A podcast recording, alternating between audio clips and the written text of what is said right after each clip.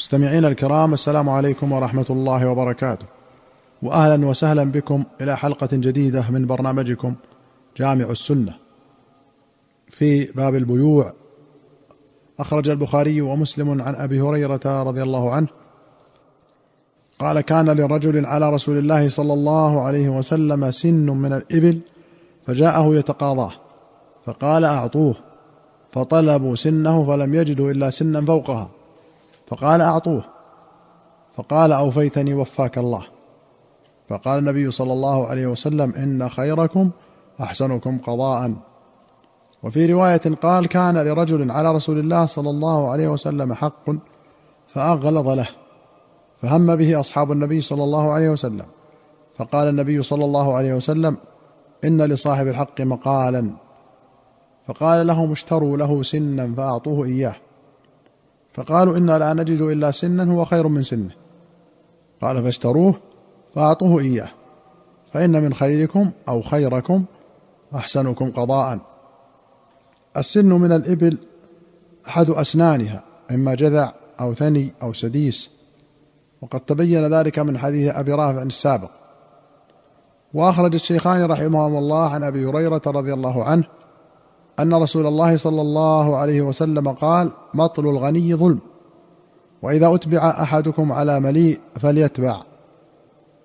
قال النووي قال القاضي وغيره المطل منع قضاء ما استحق أداؤه فمطل الغني ظلم وحرام ومطل غير الغني ليس بظلم ولا حرام. لمفهوم الحديث ولأنه معذور. وفيه دلالة لمذهب الجمهور أن المعسر لا يحل حبسه. ولا ملازمته ولا مطالبته حتى يوسر. واختلف في المماطل هل يفسق وترد شهادته بمطله مرة واحدة أم لا ترد شهادته حتى يتكرر ذلك منه ويصير عادة.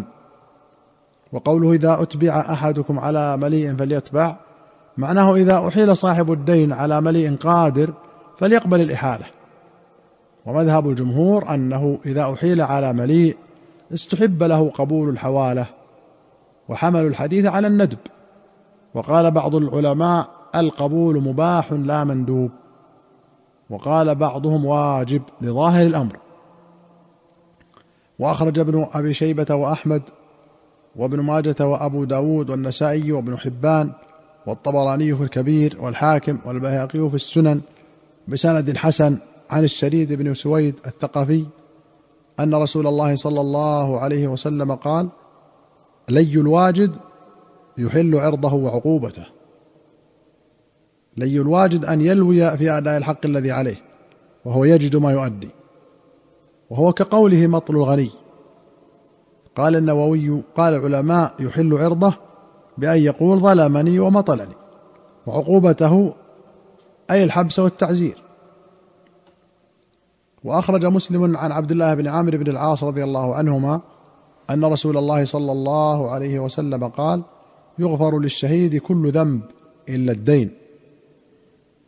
قال النووي فيه هذه الفضيلة العظيمة للشهيد وهي تكفير خطاياه كلها إلا حقوق الآدميين وإنما يكون تكفيرها بالشروط المذكورة في حديث أبي قتادة المتقدم في كتاب الجهاد وهي أن يقتل صابرا محتسبا مقبلا غير مدبر. وفيه تنبيه على أن الجهاد والشهادة وغيرهما من أعمال البر لا يكفر حقوق الآدميين وإنما يكفر حقوق الله تعالى. وأخرج البخاري عن سلمة بن الأكوع رضي الله عنه قال كنا جلوسا عند النبي صلى الله عليه وسلم إذ أتي بجنازة فقالوا صل عليها. فقال هل عليه دين؟ قالوا لا. قال فهل ترك شيئا؟ قالوا لا فصلى عليه. ثم أتي بجنازة أخرى فقالوا يا رسول الله صل عليها. قال هل عليه دين؟ قيل نعم. قال فهل ترك شيئا؟ قالوا ثلاثة دنانير وصلى عليها. ثم أتي بالثالثة فقالوا صل عليها. قال هل ترك شيئا؟ قالوا لا. قال فهل عليه دين؟ قالوا ثلاثة دنانير. قال صلوا على صاحبكم. قال أبو قتادة صل عليه يا رسول الله وعلي دينه. فصلى عليه. قال ابن حجر قال ابن بطال ذهب الجمهور إلى صحة هذه الكفالة. ولا رجوع له في مال الميت. وفي الحديث إشعار بصعوبة الدين وأنه لا ينبغي تحمله إلا من ضرورة. وأخرج البخاري ومسلم عن أبي هريرة رضي الله عنه أن رسول الله صلى الله عليه وسلم كان يؤتى بالرجل المتوفى عليه الدين فيسأل هل ترك لدينه قضاء؟ فإن حدث أنه ترك وفاء صلى عليه. وإلا قال للمسلمين صلوا على صاحبكم. فلما فتح الله على رسوله كان يصلي ولا يسأل عن الدين. وكان يقول أنا أولى بالمؤمنين من أنفسهم. فمن توفي من المؤمنين فترك دينا فعلي قضاؤه. أو كلا أو ضياعا فعلي وإلي. ومن ترك مالا فلورثته. الكل هم العيال والثقل والضياع بفتح الضاد العيال أيضا. وأخرج البخاري عن أبي هريرة أن رسول الله صلى الله عليه وسلم قال من أخذ أموال الناس يريد أداءها أدى الله عنه ومن أخذ أموال الناس يريد إتلافها أتلفه الله. قال ابن حجر فيه الترغيب في تحسين النية والترهيب من ضد ذلك وأن مدار الأعمال عليها. وأخرج مسلم عن أبي قتادة رضي الله عنه أنه طلب غريما له فتوارى عنه ثم وجده. فقال إني معسر. فقال آه الله؟ قال آه الله. قال فإني سمعت رسول الله صلى الله عليه وسلم يقول من سره أن ينجيه الله من كرب يوم القيامة فلينفس عن معسر أو يضع عنه. وأخرج مسلم عن عبادة بن الوليد ابن عبادة بن الصامت أن أباه قال لأبي اليسر يا عم إني أرى في وجهك سبعة من غضب. قال أجل كان لي على فلان بن فلان الحرامي مال فأتيت أهله فسلمت فقلت أثم هو؟ قالوا لا. فخرج إلي ابن له جفر فقلت له أين أبوك؟ فقال لي سمع صوتك فدخل أريكة أمي. فقلت له اخرج فقد علمت موضعك. فخرج. فقلت ما حملك؟ على أن اختبأت مني. قال أنا والله أحدثك ولا أكذبك.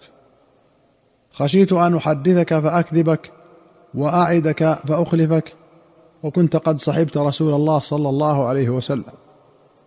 وكنت والله معسرا.